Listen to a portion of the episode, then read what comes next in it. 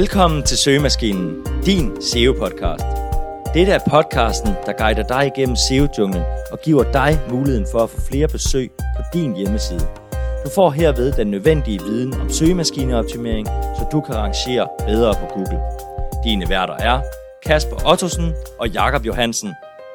Hej Jakob. Hej Kasper. I dette afsnit skal vi snakke om, hvordan du skal prioritere din SEO-indsats, hvis du starter en ny hjemmeside.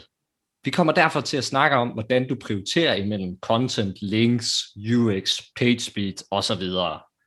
Vi tager udgangspunkt i et content site, såsom affiliate hjemmeside, virksomheder, der tilbyder serviceydelser. Men hvis du har en webshop, så er der selvfølgelig også masser af guldkorn til dig. Men Jakob, er der nogle ting, man skal tage stilling til, før man begynder at arbejde med SEO? Det er der. For at kunne arbejde med SEO, så skal man jo have en hjemmeside, og dermed også et CMS, altså et Content Management System.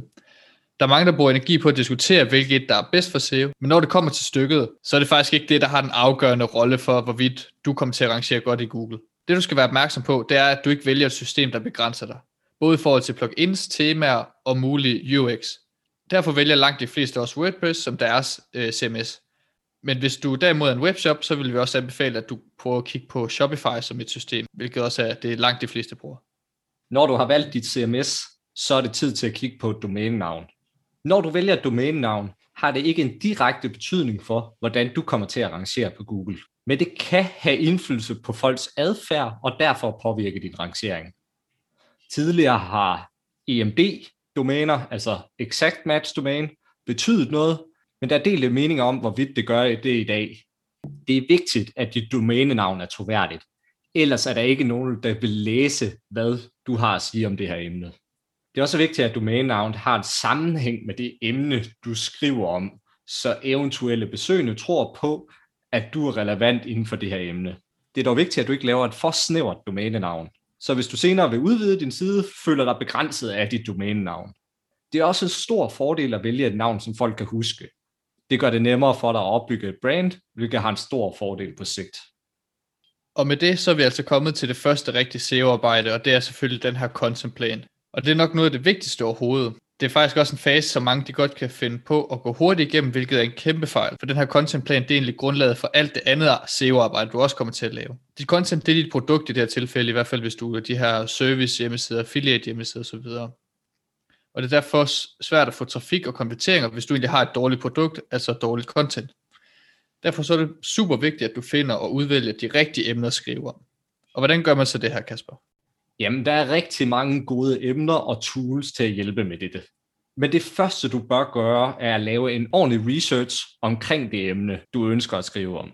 Hvis du gør det, vil du helt sikkert have fået en masse idéer, og du vil derefter nemmere kunne skrive om emnet. Derefter bør du lave en søgeordsanalyse, hvor du kigger på, hvad folk de søger på omkring dit emne. Men pas på med at blive forblændet af disse tal. De er ikke nødagtige og giver ikke noget overblik over længere søgninger. Mit mest besøgte post på podcastguiden.dk havde ingen søgninger ifølge Ahrefs og Semrush, så det er vigtigt, at du er kritisk og bruger din sunde fornuft. Derefter vil jeg bruge Ahrefs til at se på, hvad konkurrenterne rangerer på. Du skal derfor bare indtaste din konkurrensdomæne og klikke på Organic Keywords.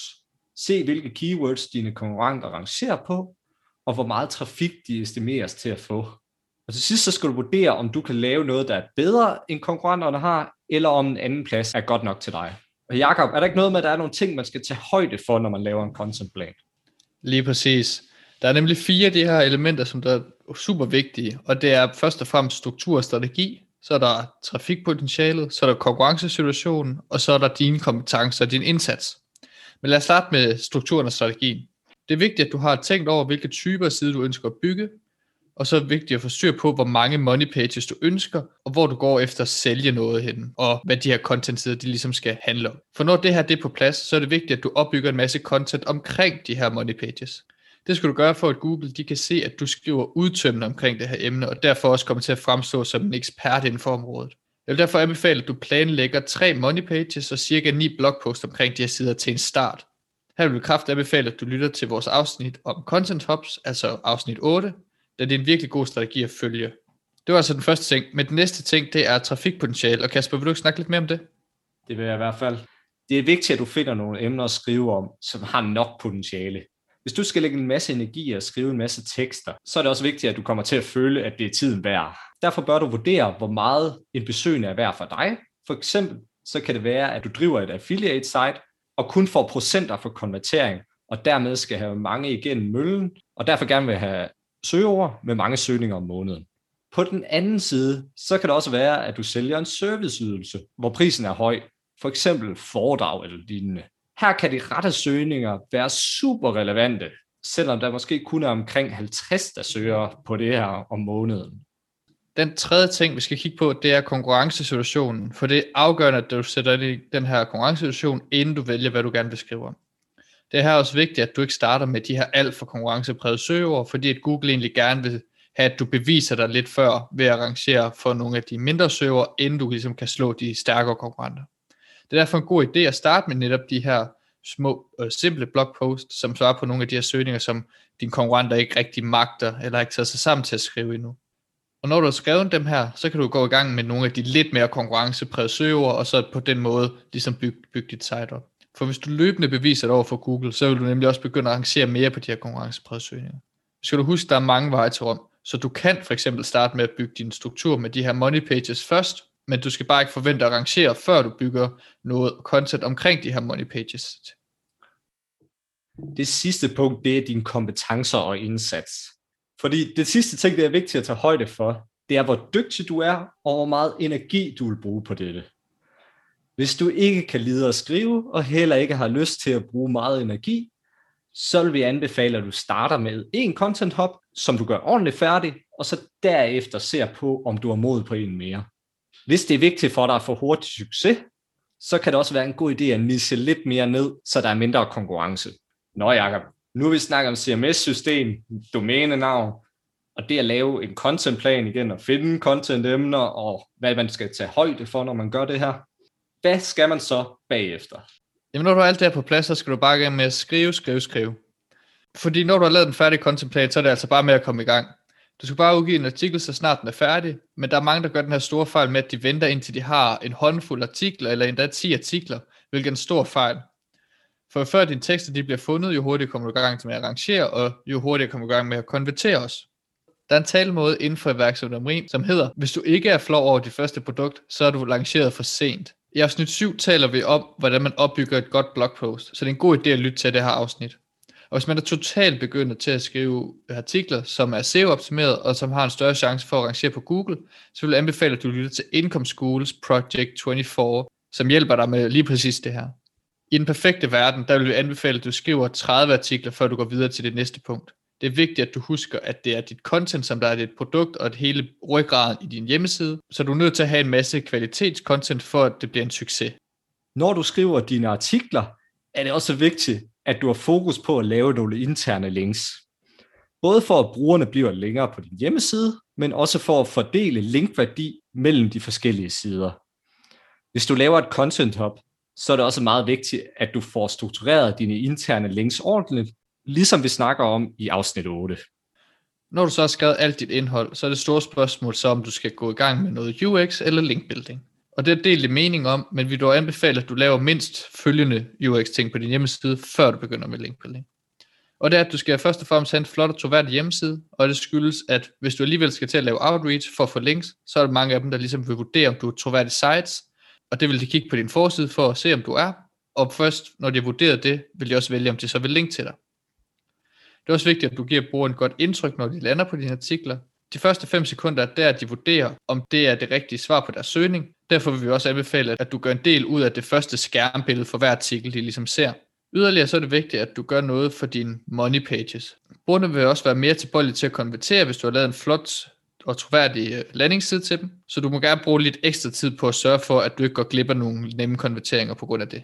Det er vigtigt at sige, at vi ikke anbefaler, at du gør dit site helt perfekt designmæssigt, fordi der er mange, der bruger en masse tid og spilder den her tid på at fokusere på temaer, design og farver, i stedet for egentlig at skrive mere content, eller bygge nogle links til dit site. Og dertil så kan du altid komme tilbage og forbedre en side, hvis den ikke rangerer ordentligt på grund af noget UX-mæssigt.